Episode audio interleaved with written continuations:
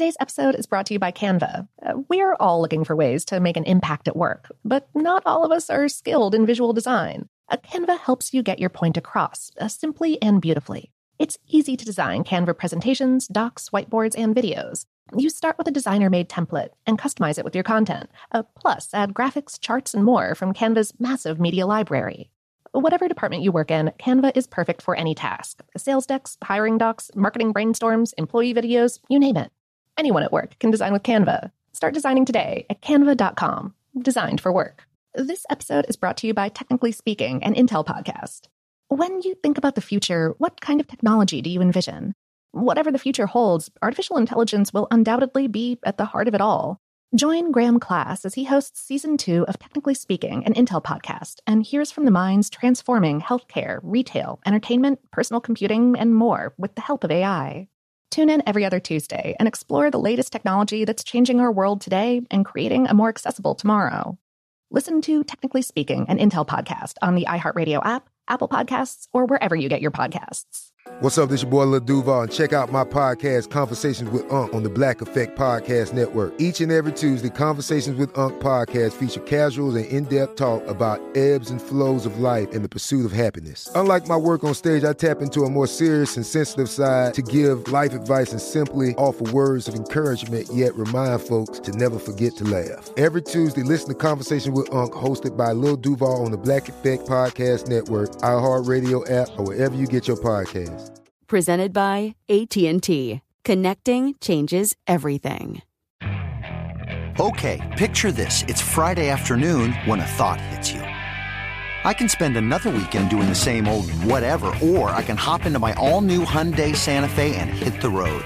With available HTRAC all-wheel drive and three-row seating, my whole family can head deep into the wild. Conquer the weekend in the all-new Hyundai Santa Fe. Visit HyundaiUSA.com or call 562 for more details. Hyundai, there's joy in every journey. I'm Katya Adler, host of The Global Story. Over the last 25 years, I've covered conflicts in the Middle East, political and economic crises in Europe, drug cartels in Mexico. Now I'm covering the stories behind the news all over the world in conversation with those who break it. Join me Monday to Friday to find out what's happening, why, and what it all means. Follow the global story from the BBC wherever you listen to podcasts.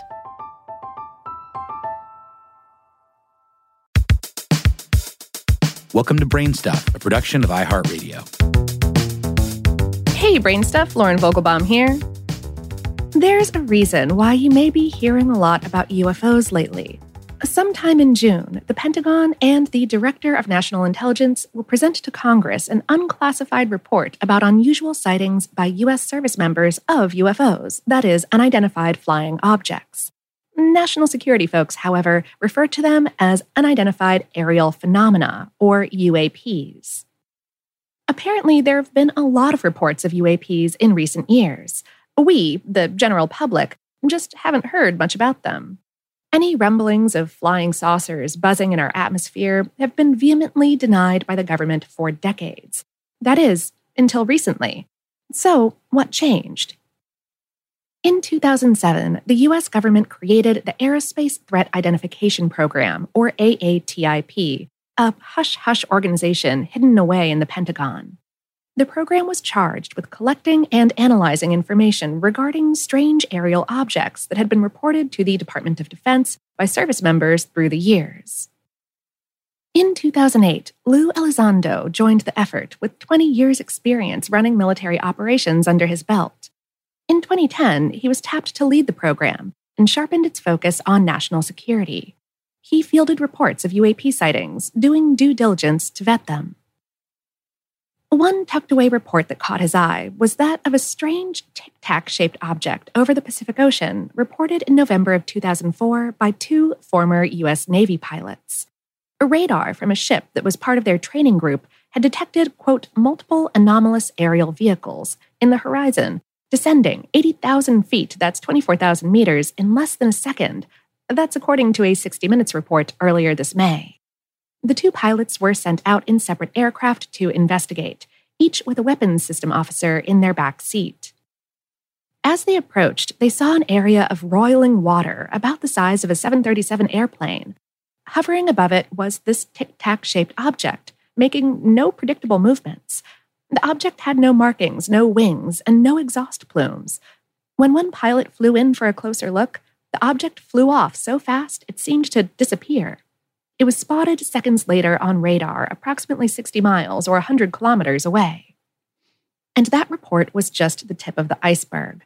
There were many more reports by naval aviators who witnessed strange cubes or triangles doing things that no known aircraft were capable of doing, uh, stopping rapidly, turning instantly, and accelerating immediately to speeds of 11,000 miles per hour. That's 18,000 kilometers per hour or more.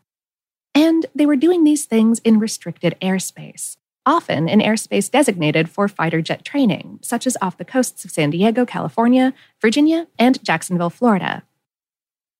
For the article this episode is based on, How Stuff Works spoke with Elizondo in an email interview. And according to him, the UAP that have been tracked and monitored for decades exhibit what have become referred to as the five observables. These are anti gravity lift, sudden and instantaneous acceleration, hypersonic velocities without any visible signatures, sonic booms, or observable means of propulsion, low observability or cloaking, and transmedium travel, uh, meaning the ability to operate in extraordinary ways from the vacuum of space to the depths of the ocean without impedance or aerodynamic limitations.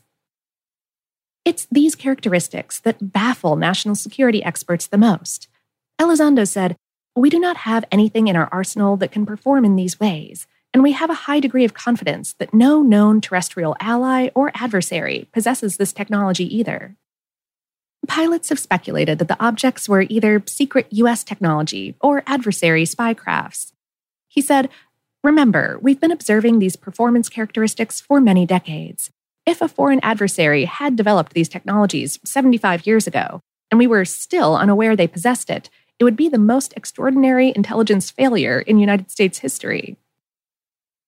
So, does that mean they're from outer space? Rather than jumping to conclusions, Elizondo suggests that we open our minds to the possibilities.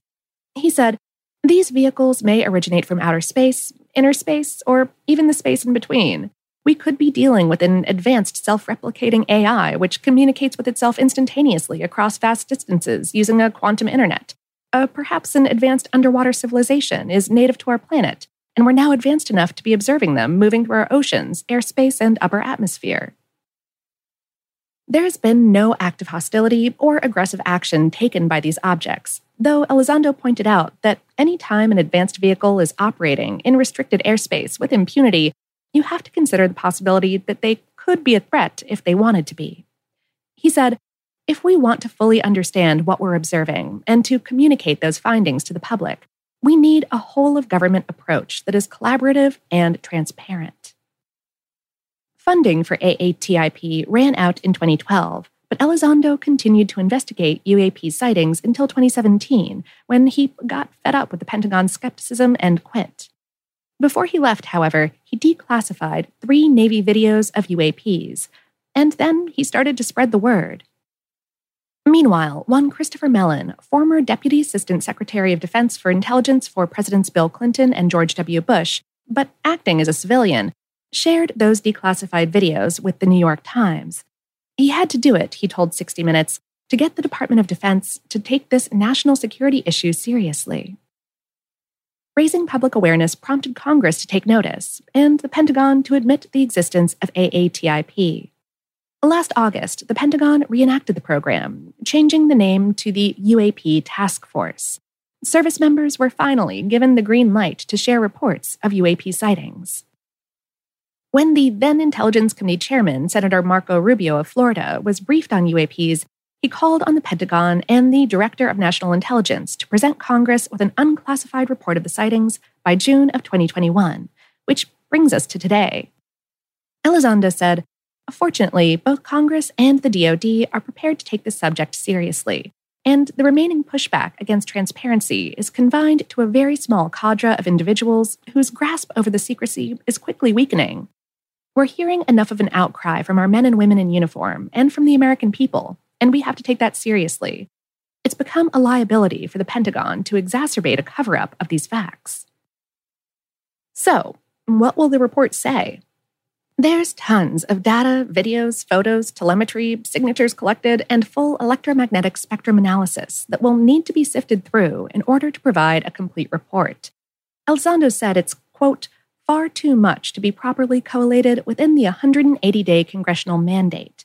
I expect that this initial report will draw attention to the reality of UAP, the potential scientific and technological value that exists in better understanding how they operate, and the need for a permanent office in the US government to examine the data we collect in order to present it to Congress and the American people.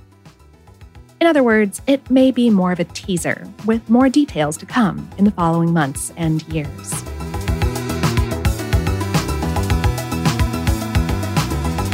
Today's episode is based on the article Are Pentagon Confirmed UFOs a National Security Threat on HowStuffWorks.com, written by Jennifer Walker Journey. Brainstuff is a production of iHeartRadio in partnership with HowStuffWorks.com and is produced by Tyler Klang. For more podcasts from iHeartRadio, visit the iHeartRadio app, Apple Podcasts, or wherever you listen to your favorite shows.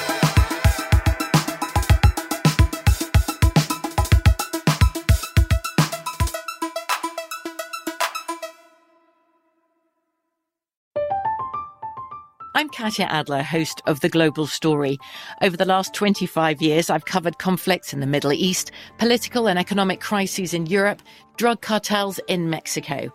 Now I'm covering the stories behind the news all over the world in conversation with those who break it. Join me Monday to Friday to find out what's happening, why, and what it all means. Follow The Global Story from the BBC wherever you listen to podcasts. Xumo Play is your destination for endless entertainment. With a diverse lineup of 350 plus live channels, movies, and full TV series, you'll easily find something to watch right away. And the best part? It's all free. Love music? Get lost in the 90s with iHeart 90s, dance away with hip hop beats, and more on the iHeartRadio music channels. No logins, no signups, no accounts, no hassle. So what are you waiting for? Start streaming at play.xumo.com or download from the app and Google Play stores today. All you can stream with Xumo Play.